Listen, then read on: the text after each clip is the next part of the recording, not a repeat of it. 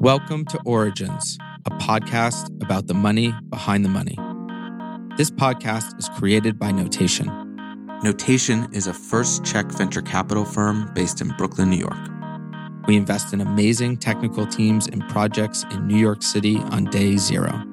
You can find us on Twitter at Notation Capital.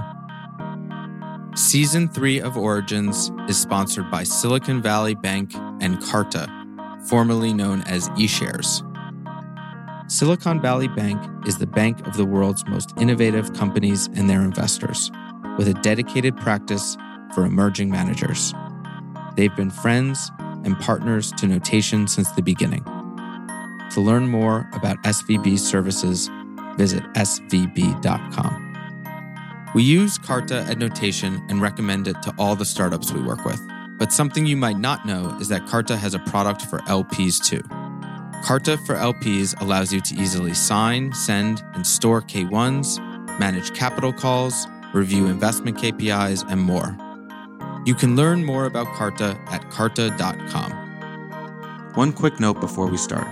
This podcast was recorded about six months ago when we first closed Notation 2. Some of the language we use is a bit out of date. For example, we're leaving some of the pre seed terminology behind us.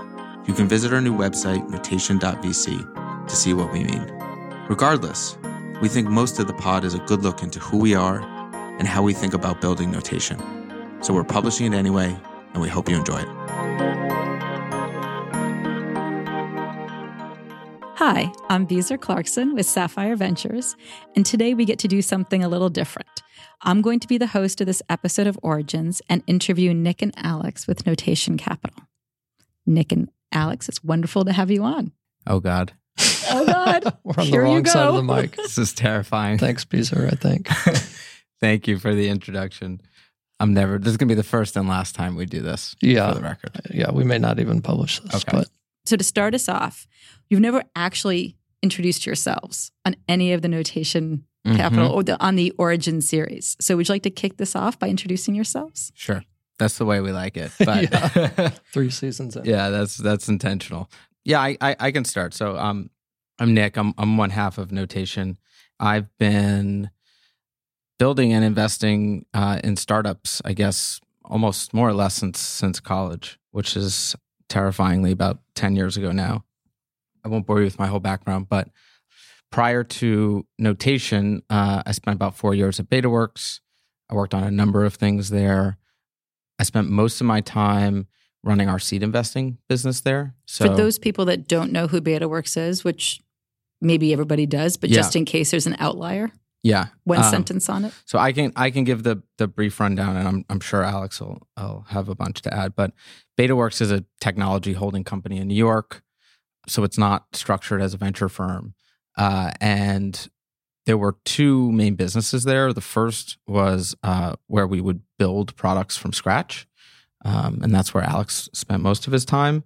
Uh, and then we would also uh, we would also invest in companies outside of BetaWorks in an early stage venture business, but it looked and felt more like an angel business because we invested off the company's balance sheet rather than ever out of a separate fund.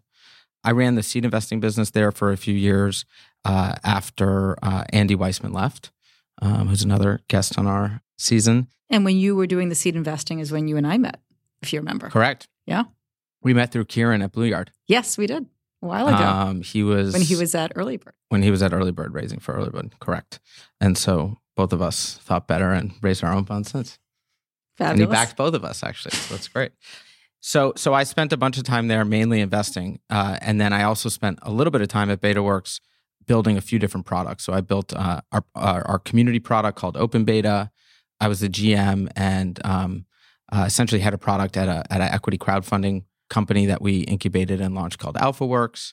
But mainly during that time, I had the opportunity to to work and get to know my now partner, Alex, um, and uh, and that was a, a big part of obviously how we decided to start notation together. Hi, I'm Alex. I'm the other half of Notation. Uh, I'm a software engineer, been building products and companies in New York for 10, 12 plus years. Um, founded or worked uh, very early at a number of startups in New York, and then ended up at BetaWorks also, where where I met Nick. Uh, I was the chief architect at BetaWorks and started pretty early on. Andy Weissman hired me. I think maybe the tenth or twelfth person there, and I guess I've spent a lot of time in my career on two different sort of stages of of companies' lives. I've spent a lot of time in the super early days going from idea to prototype to polished product launching into the market and then helping to scale the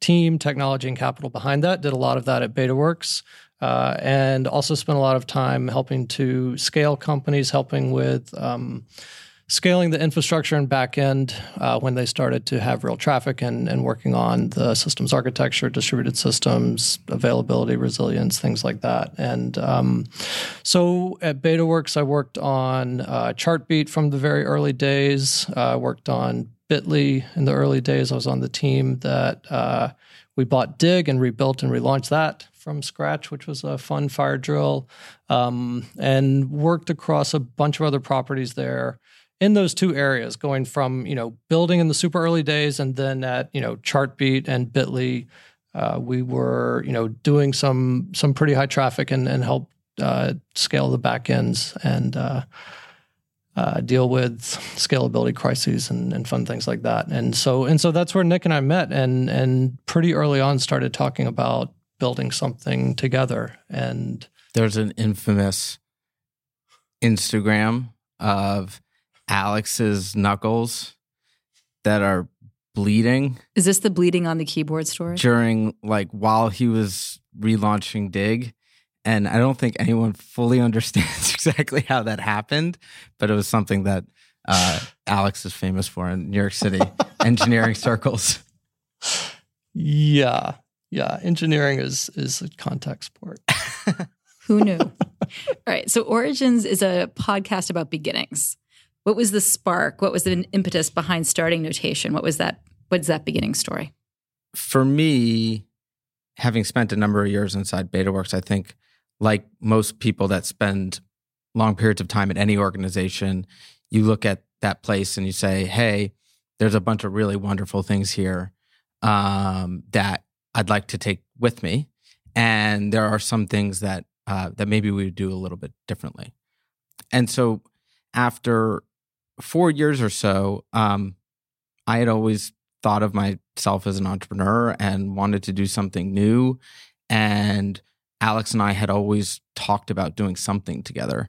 And we thought about building a single company and product. We thought about um, maybe even building a services firm around helping super early stage startups in New York. We thought about, you know, some different version of BetaWorks, BetaWorks 2.0, and and what we what we landed on was um, what we really love to do. What I think we got reasonably good at at BetaWorks is working with companies from day zero through the first year. So helping folks build out their team and and get a product to market and think through early customer development and raise capital. And to us, it seemed the simplest way to actually do that was to raise a fund um, and to invest alongside that service. And so, you know, we spent, I'd say we probably spent a year actually thinking about different, yeah, yeah, different versions of what ultimately became notation before we left to give it a proper go.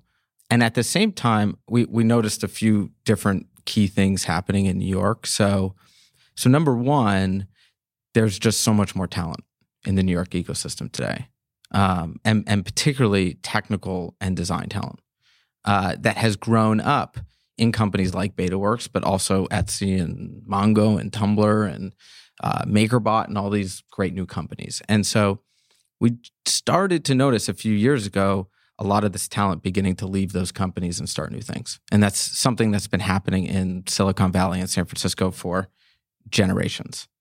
Um, and we just started to see that happening in New York. And and and and then at the same time, what we also saw was a number of really good venture firms in New York raise dramatically bigger fund sizes. So really good seed stage investors like Thrive and IA and Lerer and others go from call it $10 million funds to 100 plus million dollar funds. In the case of Thrive, actually $700 million funds. So the nature of their business was changing. And we, we thought because of that, there was potentially an interesting opportunity to work with these new startups and companies and founders functionally in the way that we had been working with them for years, but within a, a new structure and new and new brand and new firm. Yeah, I think, you know, we spent so much time at the very earliest stages of companies at BetaWorks going from, you know, idea to prototype to product. Uh, and we went through that process many times, something that, you know, at a normal startup could take, um, you know, that whole life cycle can be, you know, a year plus for per company. But we went through that that process maybe, I don't know, 12, 15, 20 times, something like that, maybe more in the course of the four years we were there, and, and felt like, you know, we compressed a lot of knowledge and experience and learning into that time. And and so, you know, one wanted to wanted to build continue to build on that working with companies at the early stage um, hopefully leverage that to help them uh, and and like nick said it felt like there was an opportunity there a lot of people we knew and our friends who were who had grown up in all these companies were spinning out to start new things, but there wasn't necessarily capital available for them at the earliest stages, sort of pre-product or pre-traction. So we we didn't feel like it was necessarily a riskier stage. We felt very comfortable, you know, evaluating these teams, and we knew the people, and and felt we could make a you know make an impact and help them, but also assess what they were doing and their ability to execute. And, you know, even though more capital was available in New York, it felt harder to raise that first half a million to a million dollars than it had even a few years before. So felt like an opportunity. So when was Notation Capital Fund 1 launched? And can you share how big it was? We probably started putting together a plan and a deck uh, which was not so great. Um, I think you gave us a lot of good early feedback on that. Cool design, actually. We published it. That's um, right. So that was probably mid mid 2014, and then yeah. we started raising for that fund as in going to have initial conversations mainly with people that we were close to founders and some other partners at vc firms um, late summer probably July, August. And uh, we did actually, we initially were thinking about $20 million for our first fund. And we can talk more, a little bit more about pre seed and New York and why. Um, we got, in my, in my view, probably the single best piece of advice through that process um, from Naval at AngelList. And actually, I think Alex had a meeting with him, and he was basically like, "So why are you raising twenty million dollars?" And the truth is that we were raising twenty million dollars because we figured that's what we needed to actually pay ourselves salaries and run a fund. He didn't even say why. He said, You're raising $20 million not because that's what you think is the right amount to deploy, but that's how much you need to raise in order to be able to pay yourselves. Correct. Like he backed it out within, you know, five minutes. He was yeah. like, just raise the minimum amount you need. Raise five million dollars, start investing it, raise it quickly, get out there and and prove out your thesis. Right. So we we first were thinking 20. After this meeting, we went back and I think we said five, which is a dramatic change. But it was the it was the, just the amount of money that we needed to get into market and prove some of the things that we were trying to prove, which were basically can we attract great founders to work with in New York? can we find them earlier than any other firm, particularly the seed firms, or what we would now consider institutional seed? Um, can we be meaningfully helpful to them, and can we get them to the next milestone, whatever that is? So, we wanted just enough money to be able to go and show that, and to us, that was about five million dollars. We ended up raising eight, and it was from I, I like to say basically it was from all of the above. So it was individuals that we had known, it was uh, a couple family offices, it was a company, it was a venture firm, and it was one fantastic fund of funds that took a bet on us very early, maybe too early. And so we, you know, we cobbled it together and it was from really it was it was it was I think it was the community, our community voting that we should exist and and taking a shot on us early when it was really it was a deck. So you then launched it fall of 2014, is that right? We launched early 2014. Early 2014. Okay, and you came out with the term pre-seed. I think it was. I mean, we. I don't know how much credit we can take, but I think it was sort of simultaneous, you know, creation of the term. I mean, I think some other people were saying it, but Manu was Manu Kumara Right. K9 I think was was dabbling around the term at the time. Uh we went into a lot of these pitch meetings and we with LPs and we said that word and we got laughed out of half the rooms that that we entered. We still get laughed at about it's still 10% kind of a terrible term. You know, it, it's, I think we use it hesitantly. Yeah. I think it's the best word that we have out of a bunch of not great options.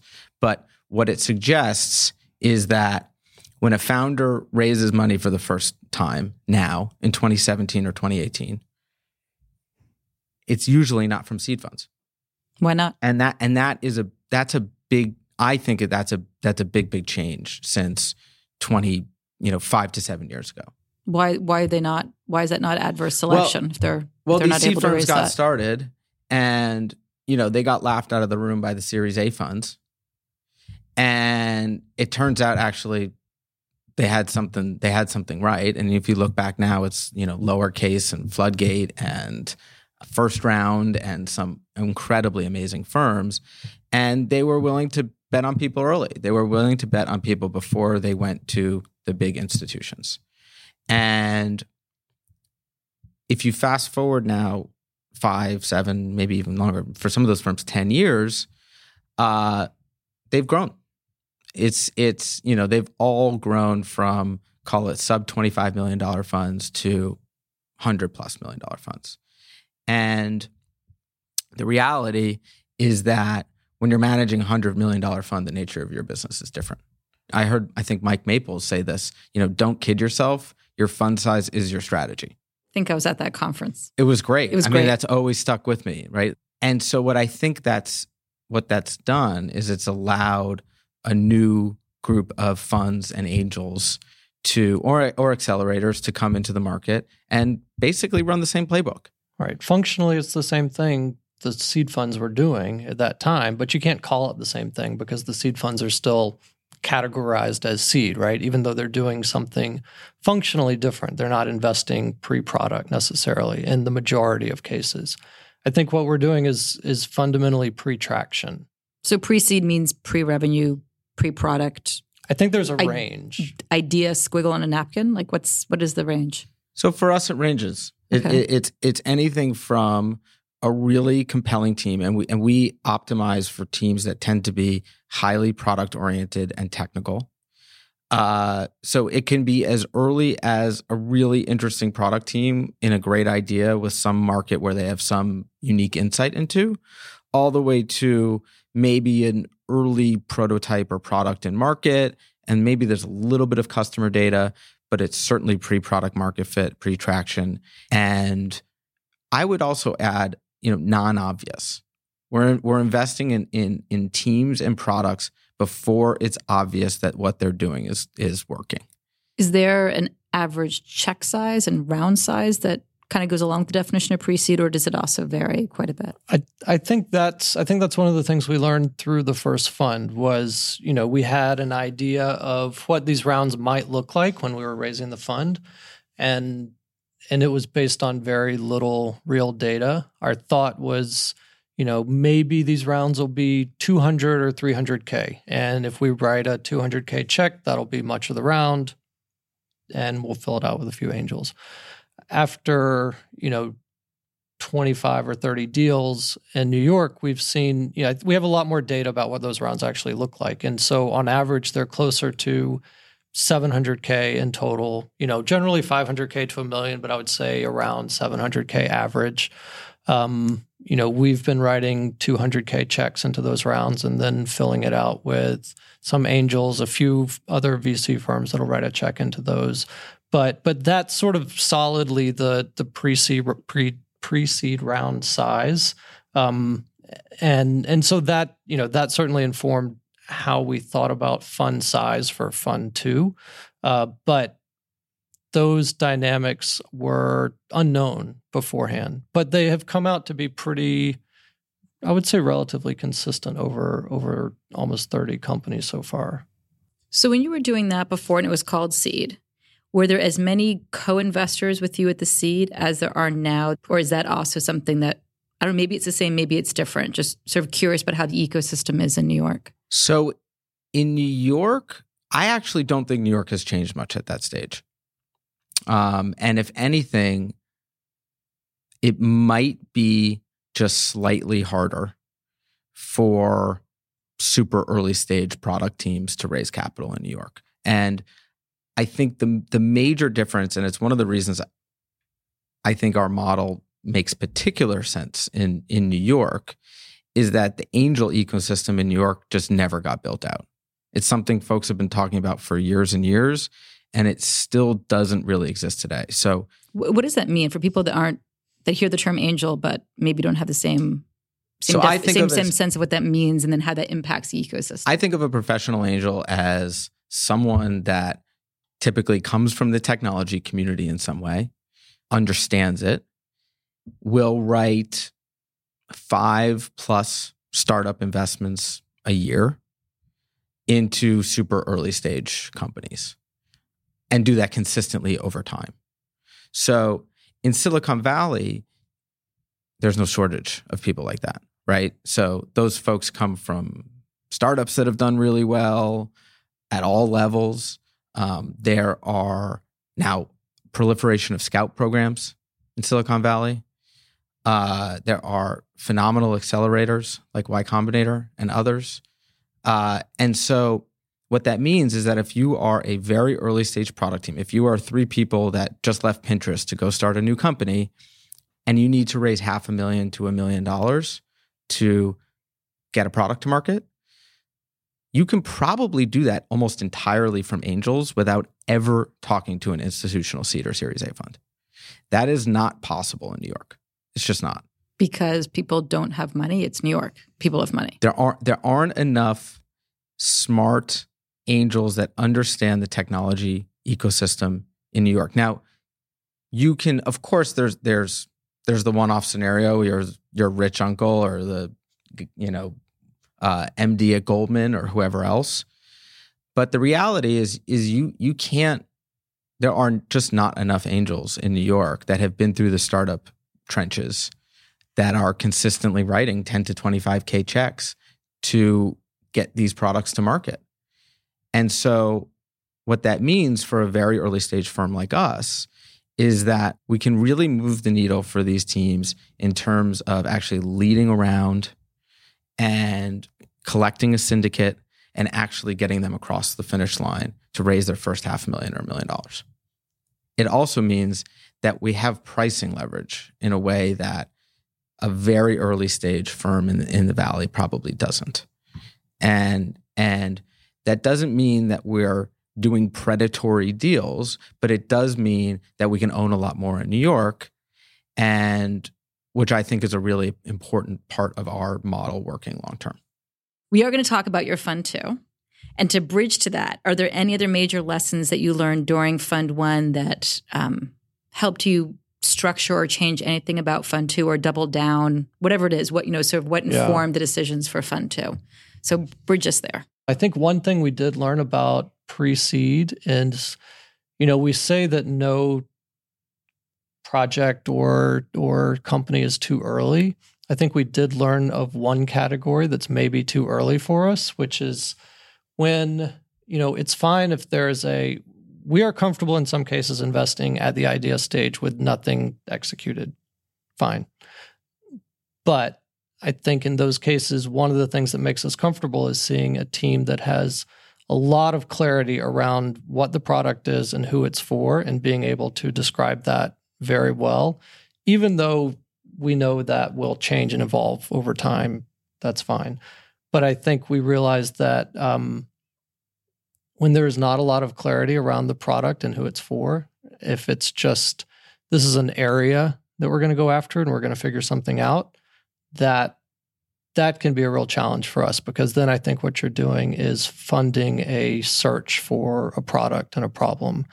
And I don't think that's necessarily the best use of, of venture dollars to to help fund that and and and and figure out what it is you want to build. At least not for for how we work with companies. What else have you learned from Fund One that informed Fund Two? Maybe on the portfolio construction or strategy side, and we can have a separate conversation around fundraising because I'm, you know, when is the investing fun part and when's the fundraising, Yeah. maybe less fun part, or maybe fun.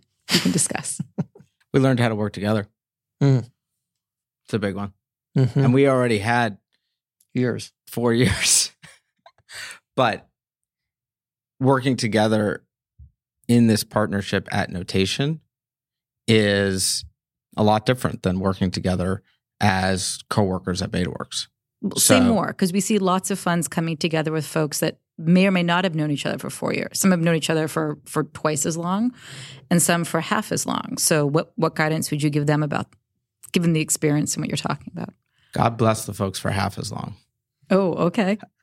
I, I just think, you know, look, it's it's it's two of us. We spend an extraordinary amount of time together. More time than anybody in our entire lives, including our families. Like any relationship, professional or personal, it takes a lot of work. You need to learn enough about each other to know the things you need to work on to improve the partnership long term and give it a chance of working long term. So we know those things I think now in a, in in in a very specific way 3 years later that we that we really didn't 3 years ago. And um and then certainly for the folks that are just starting, I mean who the hell knows? Right? Who the hell knows what you're what you're getting into? Yeah, I heard a I heard a data point, but it's unsubstantiated by any actual data, which makes it probably more hearsay and rumor. Perfect. But it was that perfect, just like venture. But it was that the majority of funds actually, uh, the challenge of majority of funds breaking up in the beginning is through a personality conflict, right? It's, it's the interpersonals in the fund that are probably more challenging in the beginning than than the investing. And over time, Right. of course, bad investments or or money that doesn't return will weigh funds down. But it seemed to personals in the beginning that I don't know. It's like half the funds just don't get off the ground sufficiently because of that. And again, this was sort of the the, the conversational data point, not a and here's the study, but And feels it- like I it could be true. I, I can believe it. And it's a long term relationship too. I mean, Let's you're signing up to work together for, you know, at least 10 years maybe, just through one fund. Well, yes, So- like most funds actually end up going into overtime. So right, so it's Right. more like twelve to fourteen Right. per fund. Right. Yeah. And yeah, especially when you're on the road fundraising and things like that, you are together 24 7. It's a lot of time. And, you know, communication channels have to be clear. So I know all of the different ways that I drive Alex insane now. Vice Excellent. versa. Excellent. So right. and but because we know those things now we can we can work on them and we actively do. Yep. So, any other lessons learned, or should we talk about Fund Two, and you can tell us the good the good numbers behind it, and and we can talk about fundraising and how that came to be. One other big learning for us I think has been around portfolio construction and discipline. Subjects near and dear to my heart. You yeah, know. so so so so we came from well what's interesting is I don't know if you'll like this answer, but all um, answers are good. um we If there was one we way of came- doing anything, we'd all have you know Right. written down a book and just cookie cutter it out. Right.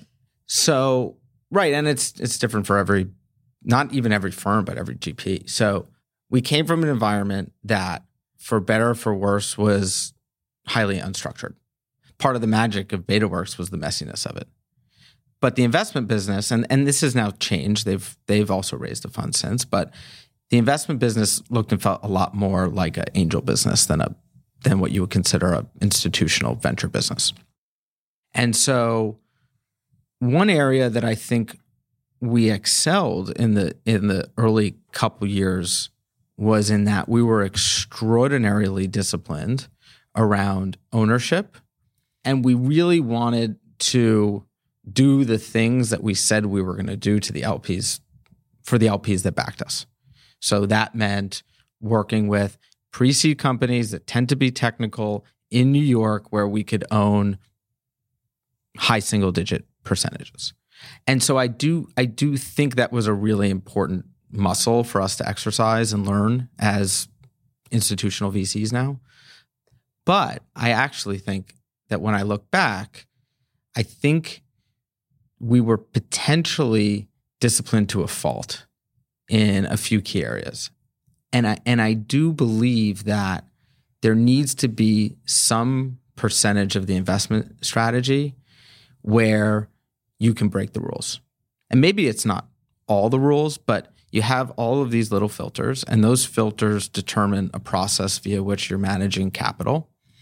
And I think you need the judgment, and part of this requires trust from your LPs to alter those filters from time to time, or maybe not check every single box for every single investment. And so I think one learning and maybe one mistake that we made over the last few years is there were there were certain opportunities that I think we saw and we had access to, and because they didn't check every single box, um, we said it's not for notation.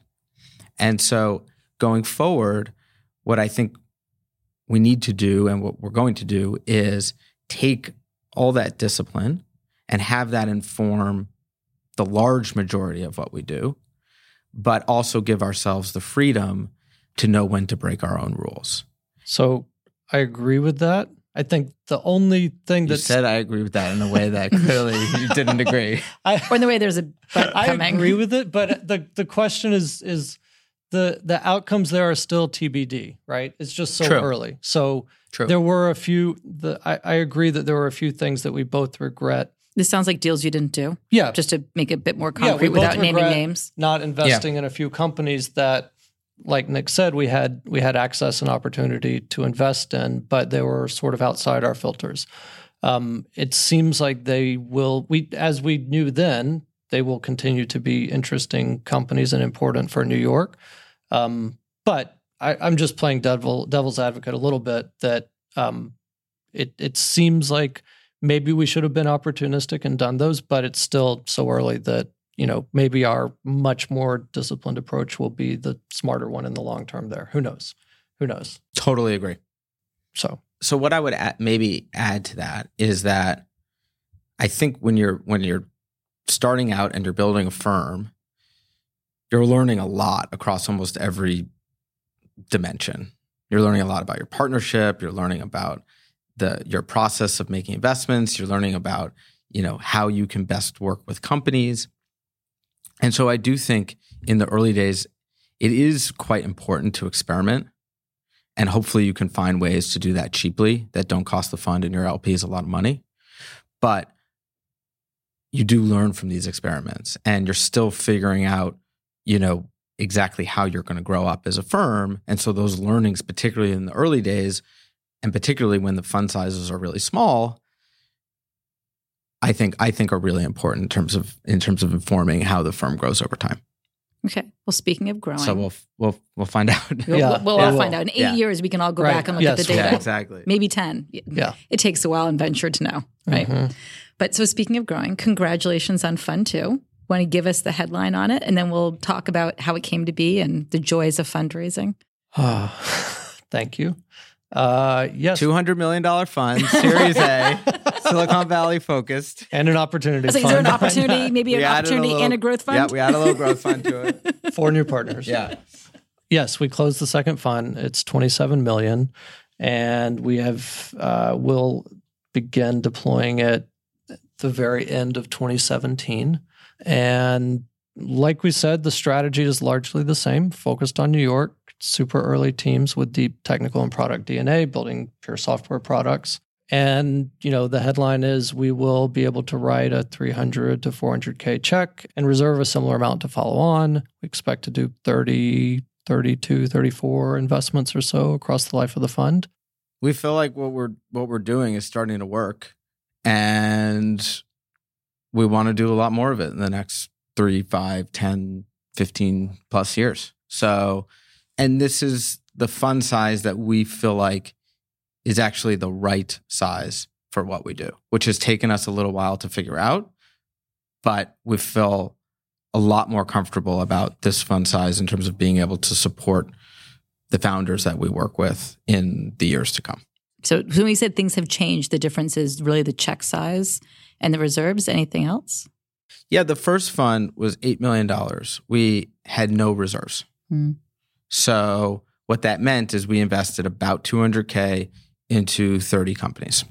And I think it was a little bit harder to argue maybe that we were leading some of those rounds that were on Right. the larger side. I mean, we led them in the sense that we had the conviction to make, you know, be the 1st to make a bet, the first money in, help structure the round, do the docs, everything else, and help round people up. But, you know, there were cases where we were not the largest check in, in a, you know, 800K round or something like that. The other major thing is that we now have a much better sense of what dilution looks like mm. for some of the portfolio companies, Say more. which is painful. It is pain. It can be. It, yes. It's painful. Yes. So we have a much better sense of what dilution looks like through seed and series A. And so we can back out a much more thoughtful strategy around reserves and overall portfolio construction for the fund, which we couldn't really do three years ago. Right. And initial ownership.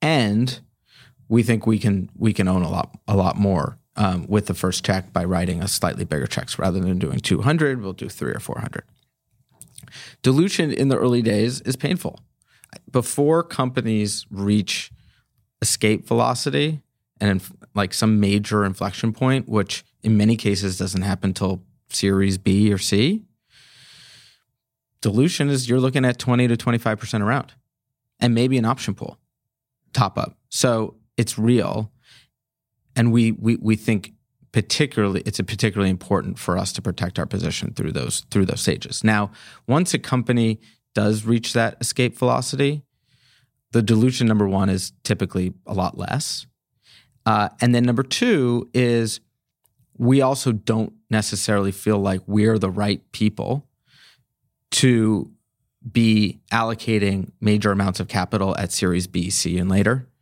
there are vcs in the market that can do a much better job of that than us. And so that's where we we pull back and stop investing. And you know, maybe there's ways to there might be ways to enable our LPs to invest in some of those companies, but we don't view that as our core business and it won't come out of our core fund. Got it. All right. So let's talk about fundraising for Notation Two. What would you think is useful to share to other GPs that might be thinking about fundraising? You know, lessons you learned, experiences you had. Did it go exactly as you planned? Super easy. Walked in. You know, It was Thirty days was- later, docs were signed. it was certainly not a breeze. Um, I don't think we thought it would be easy. You know, I thought I, I we we certainly were prepared for a long road there. At the same time, I think we, I think it was still harder than we expected. Across what dimension? Just it is painful to take lots of long flights and have lots of long meetings and say the same story over and over and over. I think I Just making something Yes, up, it is- perchance. it, it is definitely emotionally exhausting and draining. But I think that Nick may have a different view. I think that some of the challenges were, if not all, were certainly self inflicted. I think that we spent a lot of time thinking and preparing before we went out. But but I in retrospect, one thing we did, I think that that hurt us in the early days was um, I think we diluted our thesis a little bit by trying to make it a little broader and more um, encompassing. You know, I think that we had some. I think that we did a little bit of work there to to make it feel like it reflected the actual underlying portfolio. And so, you know, our core thesis has been we're investing in teams with deep technical DNA and product sense. And there were certainly some cases in the first um, in Fund One where where the teams were not deeply technical, and that's fine. But I think we felt our our thesis and materials had to reflect that very accurately. And so as we were working that into the materials, it it actually resulted in something that felt a little bit more watered down. I think there wasn't as much clarity, there wasn't as much focus, and so when we went out to meet new people or to tell them what we were doing, it wasn't always clear to them exactly what kind of a com- what kind of companies were a fit for us, who we wanted to work with. Uh, you know, I think we were trying to be accurate, but but it wasn't really helping us. Yeah. You know, they couldn't see the point of view there. Yeah. I have I have a few thoughts on that. So, well, one, I think overall it went very well. Well, you have a fund, so We targeted twenty five million dollars. We raised twenty seven million dollars, and we did it in about six months from fantastic partners, long term institutional partners. So so that's great. that's awesome. Great. High fives, right? I think you get a hell of a lot better over the course of pitching your story. So, meeting number 10, a lot better than meeting number one. The first meetings were not good. You saw, I think, the very first one. It was not good, right? And so, through that process, you you obviously refine a lot, and and actually, in looking back now, incredibly valuable to us and to what we do and to and and and in thinking about the next 3 to 5 years thinking about this fund like crucially valuable. So ideally you're you're you're you're meeting with some folks in the early days that are super trusted that can give you honest feedback and that will kind of crush you but you'll learn a lot from it. And that's definitely what we did. I i think to to alex's point specifically that was definitely a mistake as we looked back at our, our previous portfolio and we said, okay, every single company needs to fit some definition. Um, otherwise, we're being dishonest and and lying about what we're doing, right? And so, I- think somewhere along the line, I had a conversation with, uh, you know, a very well respected VC in New York that said, you know what, like if 75% of the portfolio fits into the thesis, like you're good to go, right? Because you make exceptions. And so I, I think that was particularly helpful as we thought about our thesis through notation one and going forward, in that the large majority of what we do fit all those filters that we just discussed. Obviously, there's been exceptions, and obviously, there will continue to be exceptions.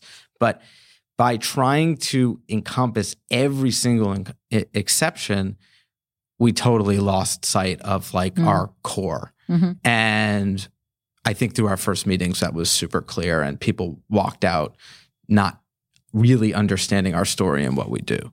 So that was a huge piece. The the other for me, one of the other, I would say maybe the biggest learning through that process. Well, one, we were much better prepared this time around than Fund One. Obviously, we had no idea what the hell we were doing. Fund One, we have a slightly better idea what we're doing in terms of fundraising. Fund Two, hopefully, we'll have a much better idea fundraising for Fund Three.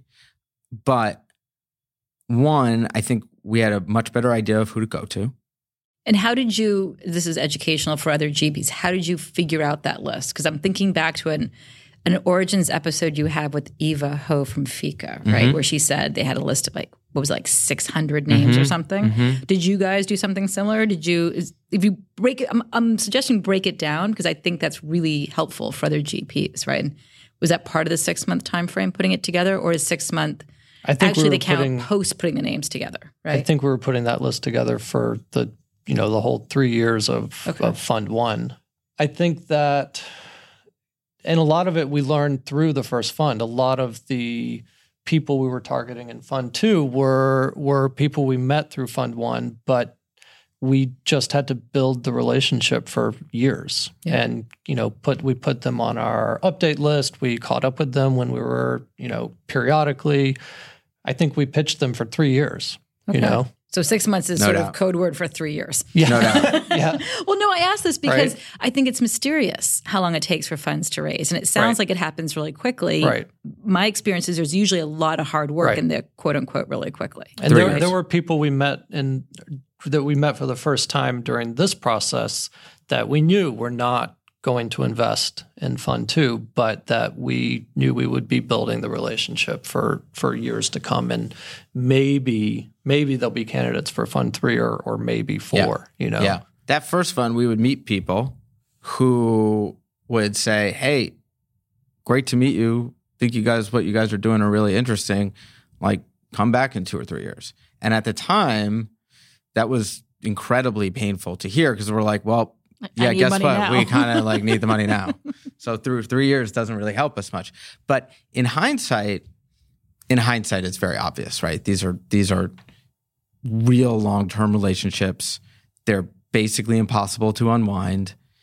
And over the course That's of the past, That's a podcast for a different day. Yeah. Get a lawyer, discuss Mm, yeah. LPA terms. Oh wow. yeah, Super interesting for geeks Yeah. like me. Yeah. and Moving so yeah, and, and, and so basically the the the anchor LPs in this fund we've been building a relationship with for years. We did have a list of hundred people probably or hundred people in firms, and I do think it's really important to build a long list because just the basic math means that almost no one is going to be a fit.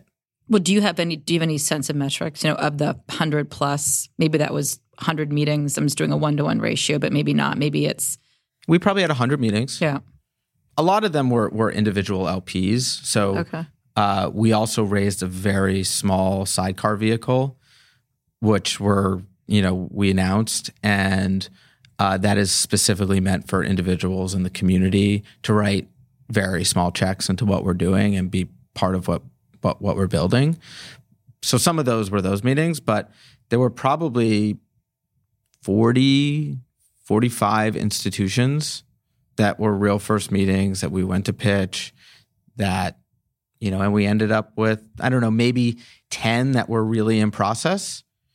And then out of that, maybe, you know, three or four that, that, that ended up investing in the fund. So Yeah, I, I think one one difficult thing about it is just building that map of the of potential LPs in in the industry, and a lot of it, unfortunately, is I think information that we assembled sort of through tribal knowledge, through conversations over a long time with with other venture funds, with other LPs, where it was a very much a word of mouth thing, where of oh, you should talk to X, Y, and Z. You know, there's not a real it, there, there are not many comprehensive lists out there that you can just go look at. So, you know, that's why we did Origins in the first place. And it is, and that is another way that we met a lot of LPs. We learned about more of them. And if anything, I mean, it's a decent sort of map into into the industry actually. Um, but there's not many out there. There's not many blueprints. I have a new theory that through this most recent fund, that if an LP has not already decided that they're going to invest in your firm before you've walked in the room, they're not going to invest. Ooh, so you're saying when people get the deck over in email, they're Some- already pre some- pre inclined. or through the or something about the introduction or Like really. the timing is right. It fits some bucket that they're looking to fill, and maybe that's geography or stage or uh, sector. Uh, you know, whether it's life sciences or uh, whatever else, they're looking for you. And so, if you happen to be lucky enough to time it just right, and they are looking for the product or service that you're offering, they'll have already decided to invest in your fund before you walk in the room. And if they haven't, they're probably not. That's what that, consciously, do you Do think, they or sort of they've decided? subconsciously? No, I think subconsciously. Got it.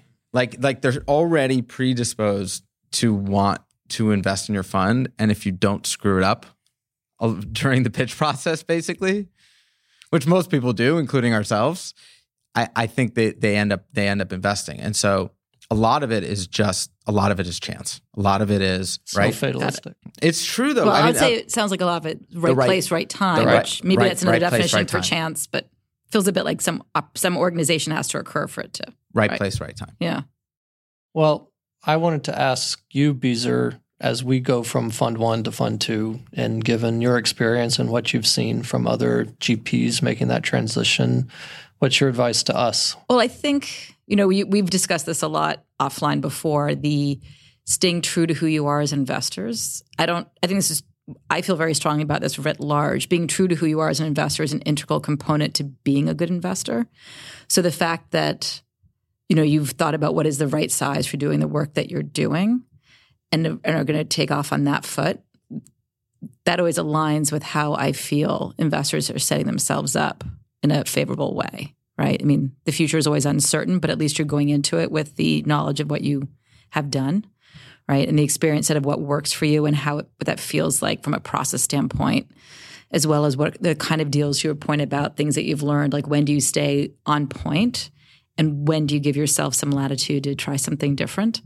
Um, and appreciating that mix. If you don't start out with discipline, it's probably one would argue difficult to get it back later. Mm-hmm. But if you start out with discipline, then Yeah. giving yourself a little wiggle room feels more logical. Um, so all those who seem like all those trend, right? When you see people trying something wildly different in a subsequent fund, they, they might get it right. Right. It just feels like you're adding a lot of extra complexity and raising the bar potentially unnecessarily high. So you guys are doing what you, you know, I'm just repeating back to you what you said. You're doing the same thing. You're doing it with a slightly different check size. So my typical question to folks is, do you know there's appetite for it? But you've already proven that there is. So that's helpful. I just was remembering, this is very random, but I just remembered a long email that we sent to Accolade. And we wrote this long email and it was like very formal. And then I was I was on my honeymoon. Do you remember this? I was on my honeymoon and I was like, we were I was taking we were taking pictures with me and my wife. And I was like, you know what? I mentioned I was on my honeymoon. I'm gonna include some pictures. Fuck it. It's like a very formal email, and then I'm like, eh, whatever. I'm gonna, you know, And then there was like a selfie. I figured, I figured it'd be like, it'd be like, it'd be like, you know what? Like we're building a relationship with these Right. people. Let's like, let's let's do do it. let's do it. do the human test. and but I went back and forth on it for a while, and I was like, but is, it's also kind of like informal and silly, and like, uh, and then I sent it. And then I feel like I was immediately like texting Alex, being like, "Fuck, I- why the fuck did I just send them a selfie? like, how stupid is that?" I but liked it when I saw it. I was happy. I was, you know, I was trying to create some sense of like personality through what is a very formal Mhm. Process and building a relationship beyond just sending deal information and docs and stuff i actually think is is hopefully important through the process because you're going to be working with these people for a long time and hopefully you can have a relationship that feels honest and straightforward and represents who you actually are Agreed. And the presumption is it happens on the other side, right? I mean, entrepreneur to GP relationship is very personal and the level For of sure. these are you would want I guess my point is you you would be okay if an entrepreneur sent you a selfie from their honeymoon, right? for sure Absolutely. well, that goes to your point of this is a personality and Yeah. people choose investors and investments for we a make range that of investment reasons. every time okay. Now everybody knows. the code to notations investment Selfies. strategy. yeah exactly Anything else you want to add, Alex? Nope. Thank you Thank you. Oh, Thank well, you. I was going to say my final thing was say Yeah. thank, Thank you, you. for letting me turn the tables and be the moderator because it is a lot easier than being the it's so much better but beezer thank you seriously for all your support Thank you. from day one. Oh, It's There's been an honor. there's been no person more supportive to us and to Notation. We're forever grateful, and uh, we're going to try to make you proud out there. This podcast was created by Nick Chirls and Alex Lines, partners at Notation. Notation is a first check venture capital firm in New York. We work with technical founding teams in the trenches from day zero. You can find us on Twitter at Notation Capital. Thanks to Carta for sponsoring this episode. eShares is now Carta. We use the product at Notation and recommend it to all the companies we work with. Carta also has a product specifically for LPs. Carta for LPs allows you to easily manage K1s, capital calls, investment KPIs, and more. If you want to learn more about Carta for LPs, visit carta.com. We'd also like to thank Silicon Valley Bank. SVB is the bank of the world's most innovative companies and their investors. Their experts help innovators, enterprises, and investors move their bold ideas forward. Tap into the experience and connections of the SVB team for advice on strategic, operational, and tactical issues and limited partner insights.